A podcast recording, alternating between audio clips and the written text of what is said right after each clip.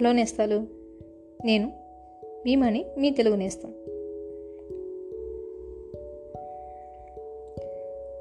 ఎవరికైనా ఏదైనా ఒక విషయాన్ని చదివింది మర్చిపోవచ్చు విన్నది మర్చిపోవచ్చు. కానీ కథ రూపంలో ఆసక్తిగా నేర్చుకున్నది విన్నది ఎక్కువ కాలం గుర్తుపెట్టుకుంటాం కదా? అలాంటి సరికొత్త కథతో మీ ముందుకు వచ్చేసాను అయితే ఇది నేను ఒక పుస్తకం చదివానండి. అందులోని విషయాలు మీకు చెప్పదలుచుకున్నాను. అయితే కథలు చాలా రకాల కథలు ఉంటాయి అయితే ఈరోజు మనం చెప్పుకోబోయేటటువంటి కథ ఏక నేపథ్య కథగా చెప్పుకోవచ్చు. అంటే ఒకే థీమ్ మీద కొన్ని కంటిన్యూషన్గా ఒకదాని తర్వాత మరొకటి వచ్చేటటువంటి కథల స- సంకలనం అని చెప్పుకోవచ్చు. ఇలాంటి ఏకపద ఏక నేపథ్య కథలు అనేవి పంచతంత్ర కథలు. ఉదాహరణకు అడవి నేపథ్యంగా ఉంటుంది. తెనాలి రామలింగన్ కథలు తెనాలి రామలింగన్ యొక్క తెలివితేటల గురించివి పరమానంద శిష్యుల కథలు పంచతంత్ర కథలు ఇలా చెప్పాం కదా. అక్బర్ బీర్బల్ కథలు.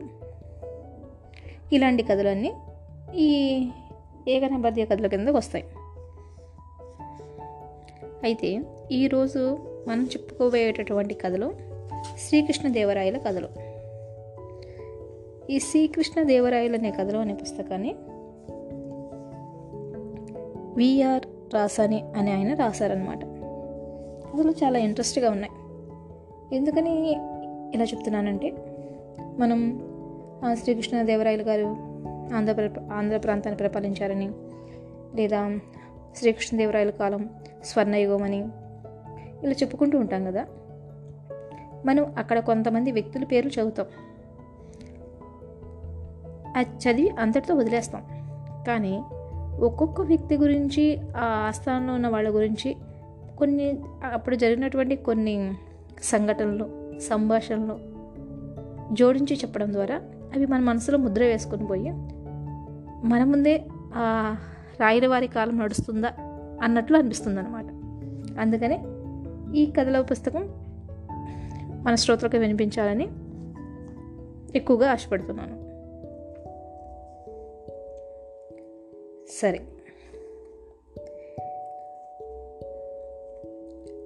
పంచతంత్ర కథలు బట్టి విక్రమార్కుని కథలు తెనాలి రామలింగుని కథలు పరమానంద శిష్యుల శిష్యుల కథలు ఇలాంటివి విన్న వాళ్ళు ఎవరు ఉండరు అనుకుంటున్నా అయితే ఈ కథ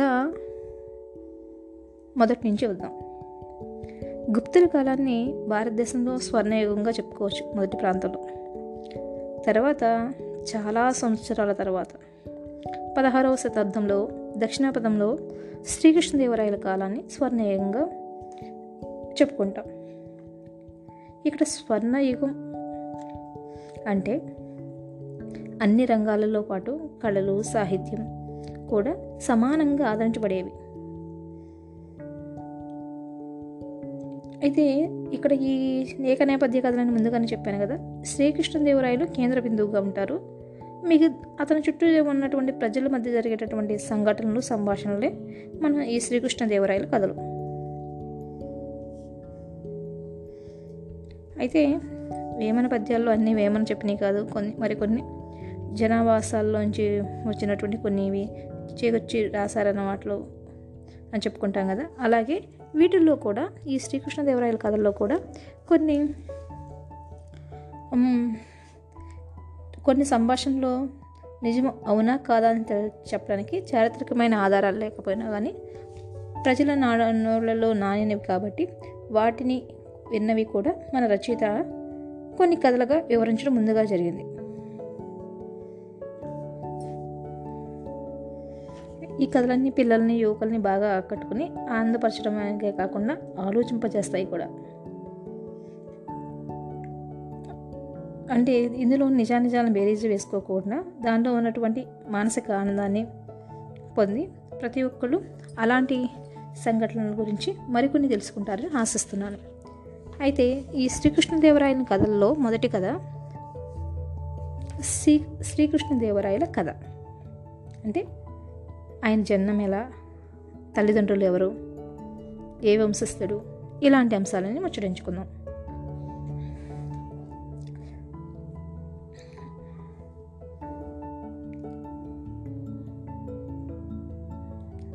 శ్రీకృష్ణదేవరాయలు అనగానే మనకి గుర్తుకొచ్చేది. శ్రీకృష్ణదేవరాయలు కాలాన్ని స్వర్ణయుగం అంట. స్వర్ణయుగం అంటే ఏమిటండి? బంగారు కాలం. ప్రజలకు బంగారు కాలమే. మనం రామరాజ్యం అంటాం. ప్రజలు శత్రు బాధ లేకుండా దొంగల భయం లేకుండా కరువు కాటకాల బారిన పాడకుండా దారిద్ర్యాన్ని దరిదాపుల్లో కూడా రానియకుండా ఆర్థికంగా రాజకీయంగా ఏ సమస్యలు లేకుండా పాడి పంటలు కొదువు లేకుండా ఏ ఈతి బాధలు లేకుండా ప్రజలంతా అన్నదమ్ముల్లా కలిసిపోయి జీవించే కాలం. సాంస్కృతికంగా ఉన్నతంగా బతికే కాలం అనమాట ఇది స్వర్ణయుగం అంటే. అలాంటి స్వర్ణయుగాన్ని సాధించిన గొప్ప రాజు శ్రీకృష్ణదేవరాయలు. సరే. ఇటు ఈ శ్రీకృష్ణదేవరాయలు ఎవరు? శ్రీకృష్ణదేవరాయలు రాజకీయంగానే పరిపాలన పరంగానే కాకుండా శిల్ప సంగీత కళారంగాల్లోనూ కూడా సాహిత్య రంగాల్లో కూడా శాశ్వతమైన స్థానాన్ని ఆక్రమించారు. ఇతను రాజమహా రాజాదిరాజుగా రాజ పరమేశ్వరుడిగా అరవీర భయంకరుడిగా సాహితీ సమరాంగణ సార్వభౌముడిగా అనేక బిరుదులు పొందారు. ఈ శ్రీకృష్ణదేవరాయల రాజ్యం పుట్టుపూర్వతకాల గురించి ఇప్పుడు నేర్చుకుందాం. క్రీస్తు శకం పదమూడు వందల ముప్పై ఆరు ముప్పై ఆరులో హరిహరరాయలు బుక్కరాయలు అనబడే ఇద్దరు యాదవ సోదరులు విద్యారణ్య స్వాములు వారి సహకారంతో స్థాపించిన విజయనగర సామ్రాజ్యాన్ని పదిహేను వందల యాభై ఆరులో జరిగిన రక్కసి తంగడ యుద్ధం తర్వాత అది విడిపోయిన దాదాపుగా నాలుగు వందల ఏళ్ళు వరకు పరిపాలించడం జరిగింది. అయితే ఒక్క వంశం కాకుండా నాలుగు రకాల రాజవంశములు ఈ విజయనగర సామ్రాజ్యాన్ని పరిపాలించారు. అందులో మొదటిదిగా ఎవరైతే విజయనగర సామ్రాజ్యాన్ని స్థాపించారో హరిహర రాయలు బొక్కరాయలు వాళ్ళు సంగమ వంశస్థులు. రెండవది సాళవ వంశస్థులు. మూడవది తుళ్ళువ వంశస్థులు. నాలుగవది అరవీటి వంశస్థులు. ఈ నాలుగు వంశాలలో తుళ్ళువ వంశానికి చెందిన వాడే శ్రీకృష్ణదేవరాయలు ఆయన తండ్రి నరసరాయలు. ఏంటి ఒక ఒక రాజ్యాన్ని ఏంటి నాలుగు వంశస్థులు పరిపాలించడం ఏంటి అని సందేహం కావచ్చు. అయితే ఈ నాలుగు వంశస్థులు కూడా ఒక్కరికి మరొకరికి బంధువర్గం బంధుత్వ అనుబంధాలు కలిగినటువంటి వాళ్ళే.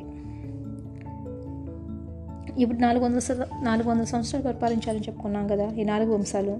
తుళువ వంశం అనేది మూడో వంశంగా చెప్పుకుంటున్నాం. అంటే శ్రీకృష్ణదేవరాయలకు ముందున్న కాలాన్ని ఒకటిన్నర శతాబ్దాలకు పైగా సంగమ సాల్వ వంశస్థులు విజయనగర సామ్రాజ్యం పరిపాలించారు. ఒకటిన్నర శతాబ్దం అంటే నూట యాభై సంవత్సరాల పైగా అని అర్థం.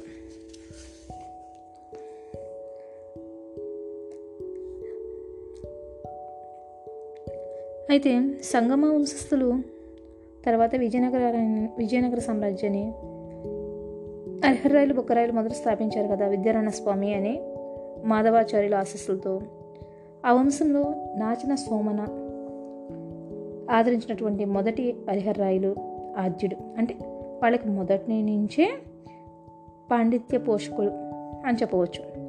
అలాగే శ్రీనాథుడు గొప్ప కవిగా చెప్పుకుంటాం కదా అటువంటి శ్రీనాథుడికి కనకాభిషేకం చేసినటువంటి రెండవ ప్రౌఢదేవరాయలు తర్వాత చెప్పుకోదగ్గ రాజులు ఎవరూ లేక ఆ సంగమ వంశం మొట్టమొదటి ఏమైతే ఉందో సంగమ వంశం అది అంతరించింది.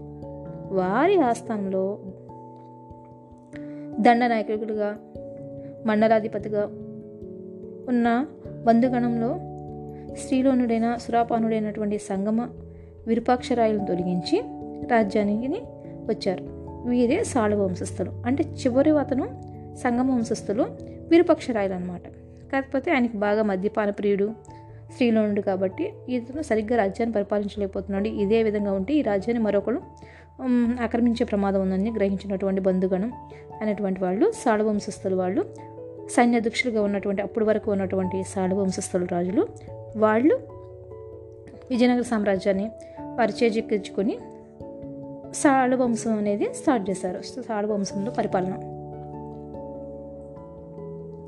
అదే సమయంలో వారి దండనాయకులైన వారి బంధుగణం తెలుగు వంశస్థులు రాజవంశాన్ని కనబచ్చారు ఇంకా ఎప్పుడైతే వీళ్ళ సాళవంశస్థం మస్కబారింద వాళ్ళ పాలన తర్వాత తుళు వంశస్థులు చేజెక్కించుకున్నారన్నమాట. ఈ వంశానికి తుళు వంశానికి ఆద్యుడు తుళువ నరసనాయుడు. అతని దగ్గర తిమ్మర్సు మంత్రిగా ఉండేవాడు. నరసరాజు గొప్ప పరాక్రమంతుడు. అతని యొక్క పరాక్రమం గురించి అలసాని పెద్దన తను రాసినటువంటి మనుచరిత్ర అనే కావ్యంలో చాలా చక్కగా వివరించారనమాట పరాక్రమశాలి అయిన నరసరాజుకు తిప్పంబ నాగంబ ఓం ఓబంబ అనే ముగ్గురు భార్యలు. వీరిలో తిప్పాంబకు వీర నరసింహదేవరాయలు నాగంబకు శ్రీకృష్ణదేవరాయలు ఓబంబకు అచ్యుతరాయలు రంగ రంగరాయలు అనే కుమారులు కలిగారు. అయితే ఎవరైతే శ్రీకృష్ణదేవరాయల యొక్క తల్లిగా చెప్పుకుంటున్న నాగ నాగబా నాగాంబ అని చెప్పుకుంటున్నామో ఈ నాగాంబ అరణపు దాసిగా తిప్పాంబుతో పాటు వచ్చిందని. నర్సరాయులు ఆమె సౌందర్యం చూసి మోహించి ఆమెతో భోగార్జన చేయడం వలన తత్ఫలితంగా గర్భం దాల్చి శ్రీకృష్ణదేవరాయలు కన్నదని అనుసృతంగా చెప్పుకునేటటువంటి ఒక ఐతిహ్యం. ఈ ఐతిహ్యం ప్రచారంలో ఉన్నప్పటికీ శ్రీకృష్ణదేవరాయలు దాసీపుత్రుడు అనడానికి ఎటువంటి చారిత్రక ఆధారాలు లేవు. కాబట్టి దీన్ని ఒక కట్టుకథగానే చూసి వదిలేయాలన్నమాట.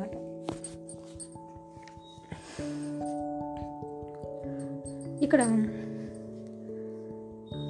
అరడపు దాసిగా అంటే ఎలా అయితే వివాహం తర్వాత కుమార్తెతో పాటు కొంత సంపదను కట్న కానుకలను అల్లుడు గారికి ఇచ్చి పంపిస్తారు. ప్రాంతంలో తన కూతురు అల అలసిపోకుండా తనకు ఒక సేవకురాలను కూడా కొన్ని రాజవంశాల్లో పంపించేటటువంటి అలవాటు ఉండేది. దాన్ని అరణపు దాసి అంటే ఆ కట్నం కింద వచ్చినటువంటి తన యొక్క దాసి అని అర్థం. ఇలాంటి సందర్భం మనం రామాయణంలో కూడా చూడవచ్చు దశరథ మహారాజు యొక్క భార్యలు ముగ్గురు ఉంటారు కదా? సుమిత్ర కౌసల్య కైకేయి. ఈ కైకేయి తన యొక్క దాసి అయినటువంటి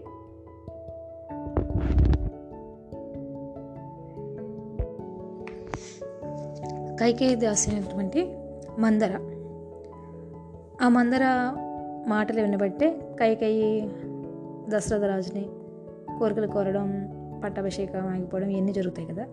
అంటే ఇలా పూర్వకాలం నుంచి రాజు కుటుంబీకులు వాళ్ళతో పాటు కొంతమంది సేవకుల పరివారాన్ని కూడా భర్త గారింటికి తనతో పాటు పూర్తిగా ఉండడానికి తెచ్చుకునేవాళ్ళు అనమాట అలాగే తిప్పమ్మ యొక్క అరణపు దాసిగా నాగమ్మనం చెప్తారు. కానీ అందులో ఎంతవరకు నిజం అనేది మనకి లభించలేదు. అయితే శ్రీ శ్రీకృష్ణదేవరాయలు తను తన తండ్రి నరసరాయలని తను పొరపు రాజవంశాలు చెందినటువంటి యదు వంశవానికి చెందినటువంటి రాజుగా అనేక సందర్భాల్లో చెప్పుకున్నాడు అనమాట ఈ వీళ్ళు వీళ్ళు చంద్రవంశరాజులు. వీళ్ళని శ్రీకృష్ణ వారసులు అని కూడా చెప్పొచ్చు. శ్రీకృష్ణ వారసులు తర్వసుల వంశానికి చెందినవాడిగా స్వయంగా చెప్పుకున్నాడు. చంద్రునికి బుద్ధుడు బుధుడికి పురారుడు అతనికి ఏయాతి ఏయాతికి యదువు తత్ తర్వసుడు. ఆ తర్వసుడికి సంబంధించినటువంటి వారే తులువ వంశస్థులుగా చెప్పడం జరుగుతూ ఉంది. అయితే దీన్ని చాలామంది చరిత్రకారులు శ్రీకృష్ణదేవరాయలు ఒక రాజవంశానికి చెందినవాడే. అని చెప్పేసి నిర్ణయించడం జరిగింది.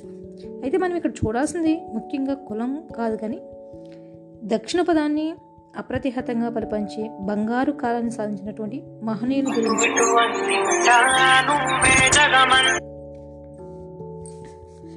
బంగారు కాలంగా చేసినటువంటి గొప్ప రాజు యొక్క యుద్ధ ప్రతిమల గురించి మనం తెలుసుకోవాలి. సరే ఈరోజు మనం శ్రీకృష్ణదేవరాలు పుట్టుపూర్వతాలు అతని వంశము గురించి నేర్చుకున్నాం కదా. ముని ముందు ఇదే నేపథ్య కథనంతో మరికొన్ని కథలు నేర్చుకుందాం.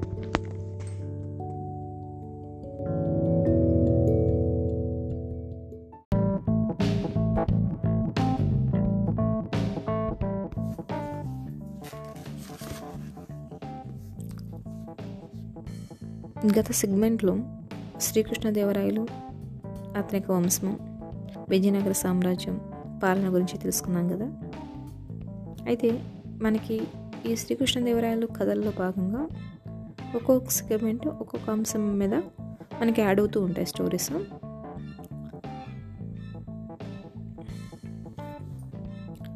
అయితే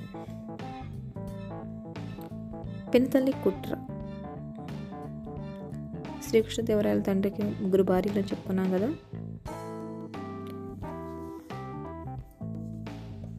వారు తిప్పంబ నాగంబ ఓమ ఓబమ్మ. అయితే ఓ నాగాంబిక అనే అమ్మ అరణపు దాసిగా వచ్చిందని చెప్పుకున్నాం కదా. నర్సరాయిలకు ఆ నాగమ్మ పట్ల ఎక్కువ అనురక్తి ఉండేదని దాన్ని ఓర్వలేక తిప్పంబ అసూయ పడుతూ ఉండేదట. పైగా గొప్ప ప్రజ్ఞాదురంధుడైనటువంటి తన మంత్రి త్రమ్మస్ని శ్రీకృష్ణదేవరాయలకు విద్యా గురువుగా నియమించాడు రాజు. అంటే అసలే తెలివిగలవాడు శ్రీకృష్ణదేవరాయలు గారు. ఇంకాస్త తెలివితేటలు పెంచడానికి మంచి గురువు గారిని కూడా వాళ్ళ తండ్రి నియమించారు. దీంతో తిప్పమ్మ తన కుమారుడైన వీర నరసింహునికి కాదని శ్రీకృష్ణదేవరాయల్ని సామ్రాజ్య అధినేతగా నియమిస్తాడేమో అని భయం భయపడిపోయింది.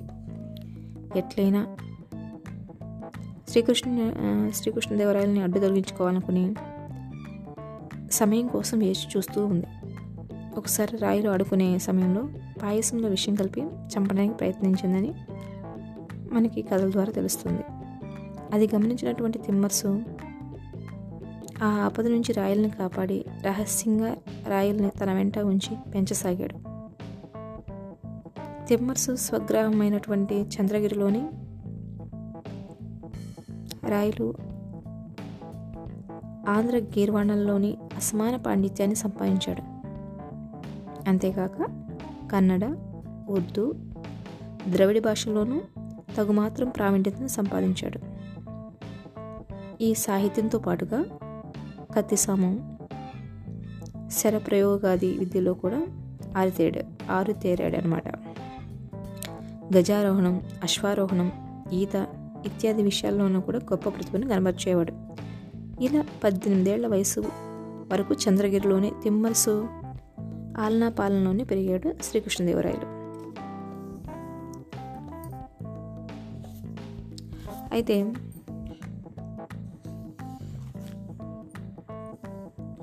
రాయల యొక్క శరీరాకృతి ఎలా ఉండేదంటే మరీ పొడవుగాను మరీ పొట్టుగాను కాకుండా మొహంపై కొంచెం స్ఫోటకు మచ్చలే ఉండేవాట. అయినా కానీ మొహంలో కళ వచ్చెస్ అనేది ఉట్టిపడుతూ ఉండేది. దానితో పాటు రాజు టీవీ రాజ టీవీ కూడా కనిపించేవాట. అంటే నేను రాజుని అనేటటువంటి ఒక హుందా స్వరూపం.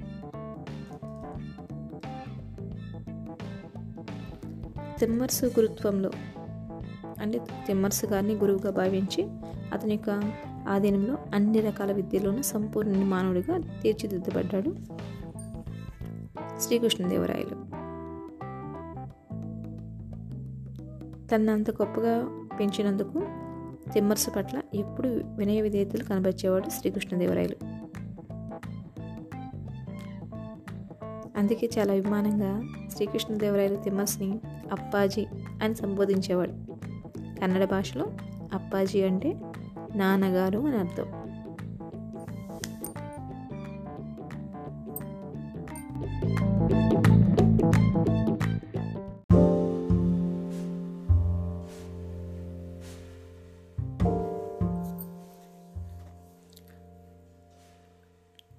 మనము ఈ సెగ్మెంట్లో వీర నరసింహరాయల యొక్క దుర్బుద్ధి గురించి తెలుసుకుందాం.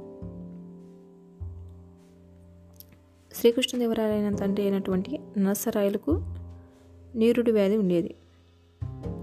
ఈ ఈ కారణంగానే శరీరం ఉబ్బిపోయి ఆయాసపడుతూ ఉండేవారు. అంటే ఈ రోజులో ఉన్నటువంటి మధుమేహ వ్యాధి లాంటిదని చెప్పుకోవచ్చు. ఆ వ్యాధి ముదిరిపోయి శరీర బాధలు అధికం కాడంతా అతను ఇంకా బతకనని చెప్పేసి ఎన్నో రోజులు బతకనని గ్రహించినటువంటి కృష్ణదేవరాయల యొక్క తండ్రి ఒకనాడు తిమ్మర్స్ని పిలిపించి అమాత్య నేను ఇంకా ఎక్కువ రోజులు జీవిస్తానన్న ఆశ లేదు. నా అనంతరం వీర నరసింహరాయలకే పట్టగట్టు నీవే స్వయంగా అతనికి చేదోడు వాదోడుగా ఉండు. అంతేగాక నీవే నా భార్యల మధ్య కానీ బిడ్డల మధ్య కానీ కలహాలు వైరాలు రాకుండా చూడు అని వేడుకున్నాడు. ఆ తర్వాత తన భార్యలకు కొడుకులకు హితోక్తులు చెప్పి మరణించారు నరసరాయలు. రాజు ఆజ్ఞ ప్రకారమే తిమ్మర్సు కూడా వీర నరసింహునికే పట్టం కట్టాడు. కానీ నరసరాయలకున్న వీర పరాక్రమాలు వీర నరసింహునికి లేవు. తండ్రికి ఉన్నంత గొప్ప పరాక్రమం ఆ కొడుక్కి లేకపోయేసరికి సామంతులు కొందరు కప్పం కట్టడం మానేశారు. అంటే శిస్తు పన్ను లాంటిది కట్టడం మానేశారు. విధి లేక తిమ్మస్సు పట్ల విధేయులు ప్రవర్తించేవారు. రాజ్యంలో అక్కడక్కడ చెలరేగే కల్లోలాలు తిమ్మస్సు స్వయంగా వీర నరసింహుని దగ్గరకు వెళ్ళకుండానే ఈయన చాలా వరకు తన యొక్క తమ్ముడైనటువంటి గోవిందరాజుల సహాయంతో అణచివేసేవాడు. ఇలా చేస్తూ చేస్తూనే గోవిందరాజులను నగర సంరక్షణకు నియమించాడు. దక్షిణ కర్ణాటకలో కప్పం చెల్లించిన సామంతుల్ని జయించి రమ్మని సైన్యాన్నిచ్చి శ్రీకృష్ణదేవరాయలను పంపించాడు. ఇలా చాలా ఎవరు కప్పం కట్టకుండా ఎవరి కాళ్ళు స్వతంత్రంగా ప్రకటించుకుంటే రాజ్య మనుగుడు అనేది దెబ్బతింటుంది కదా అని. కృష్ణదేవరాయల యొక్క ప్రతిభాశక్తులు తనకు తెలుసు కాబట్టి తెమ్మలసే పెంచి పెద్ద చేశాడు కాబట్టి ఆ నమ్మకంతో కొంత సైన్యాన్నిచ్చి కృష్ణదేవరాయలతో పంపించాడు అనమాట కృష్ణదేవ కృష్ణదేవరాయలు తన శక్తియుక్తులు నిరూపించుకునేందుకు అవకాశం లభించిందని సంతోషించి ఉమ్మతూరు శివసముద్రం లాంటి ప్రదేశాల్లో యుద్ధంలో జయించి వారిని స్వాధీనపరుచుకున్నారు. కప్పాలు కట్టించుకుని విజయలక్ష్మితో తిరిగి వచ్చాడు. దీంతో అతని కీర్తి దేశమంతా ప్రాగిపోయింది. వీర నరసింహరాయలు కూడా పాండ్య చోళ దేశాలను తను తిరస్కరించిన సామంతుల్ని తొలగించి కొత్త వారిని ఆ స్థానంలో నియమించి శ్రీశైలం చిదంబరం వంటి పుణ్యక్షేత్రాలను దర్శించి తిరిగి వచ్చాడు. కానీ ఈ విషయంలో కృష్ణుడికి వచ్చినటువంటి పేరు ప్రతిష్టలు వీర నరసింహునికి రాలేకపోయినాయి. ఎందుకంటే అంతకుముందు ఫెయిల్యూరే సక్సెస్ అయ్యాడు వీర నరసింహరాయలు. కానీ శ్రీకృష్ణదేవరాయలు తనకిచ్చినటువంటి మొదటి అవకాశంలోనే తన యొక్క యుద్ధ నైపుణ్యంతో శత్రువుల్లో వణుకు పుట్టించాడు. అందరూ శ్రీకృష్ణదేవరాయలను చాలా మెచ్చుకున్నారనమాట ఇలాంటి క్లిష్ట పరిస్థితుల్లోనే ఆరేండ్లు వీర నరసింహరాయలు రాజ్యం చేశాడు. అయితే కొంతకాలానికి తండ్రి ఏవైతే వ్యాధితో అయితే బాధపడ్డాడు. ఇతను కూడా అలాంటి ఉబ్బు రోగమే అతనికి ప్రాప్తించింది. అప్పటికి తనకు ఆరేళ్ళు గల ఒక కుమారుడు ఉన్నాడు.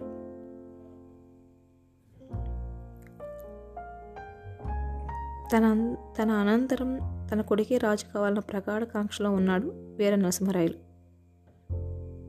అయితే తన కుమారుడు చిన్నవాడు కదా తన కాదని ఎక్కడ శ్రీకృష్ణదేవరాయలని రాజ్యాధినేతగా పట్టం కడతారనే భయం అతనికి భయం బాగా వెంటాడసాగింది.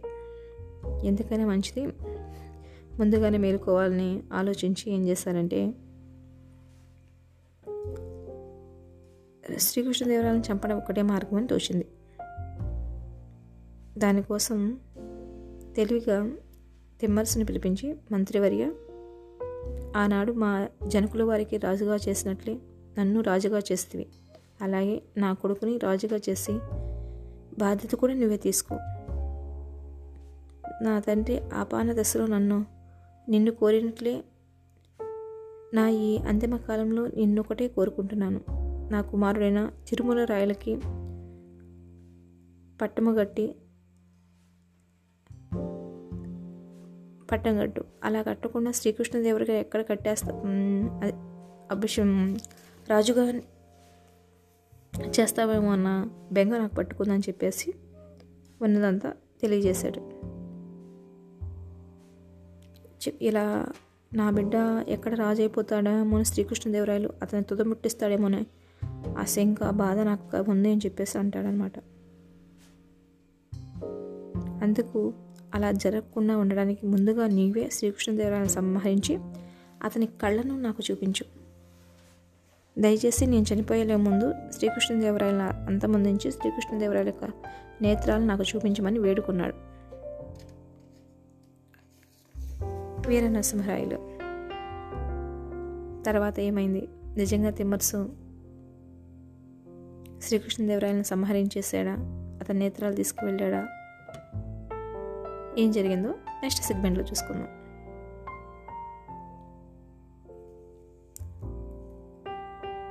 గెస్ చేయండి. ఏం జరిగి ఉంటుందో ఓకే సైనింగ్ ఆఫ్ మీ మనీ మీ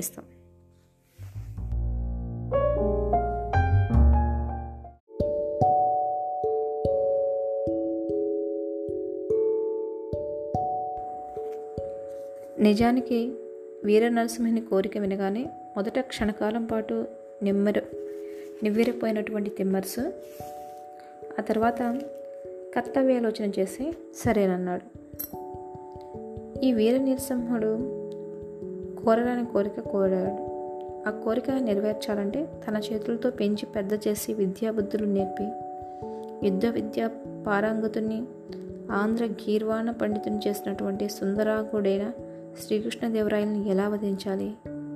నిజానికి ఈ రాజ్యాన్ని పరిపాలించడానికి అర్హుడు కృష్ణదేవరాయలే. పైగా తిరుమల దేవరాయలు బాలుడు. బాలుడు రాజవడం రాజ్యానికి క్షేమం కాదు. రాజ్యం అరాచకమైపోతుందని కృష్ణదేవరాయలకు ఈ విషయం తెలియచేయాలి అని ఆలోచించి నరసింహారాయలతో తప్పక కృష్ణరాయలను చంపి ఆ క్షుణనేత్రాలను నీకు ఆ కృష్ణ నేత్రాలను మీకు చూపిస్తానని మాట ఇచ్చి అక్కడి నుంచి వచ్చేసాడు ఆ తర్వాత రాయన్ని పిలిపించుకుని నీ అన్న నీ కళ్ళను ఓడబెరికి ఆనవాలుగా చూపమన్నాడు అన్నాడు. ఆ మాట విన్న రాయులు నిశ్చేష్టుడైపోయాడు. తిమ్మర్సు కాళ్ళపైన పడి బోరిన విలపించాడు. నువ్వు పెంచిన ఈ లతను మొగ్గతొడిగి పుష్పించుకనే త్రుంచి నీవే ముక్కలు చేదువా? అప్పాజీ ఆనాడు పినతల్లి చేసిన విషప్రయోగం నుంచి ఎలా రక్షించావో?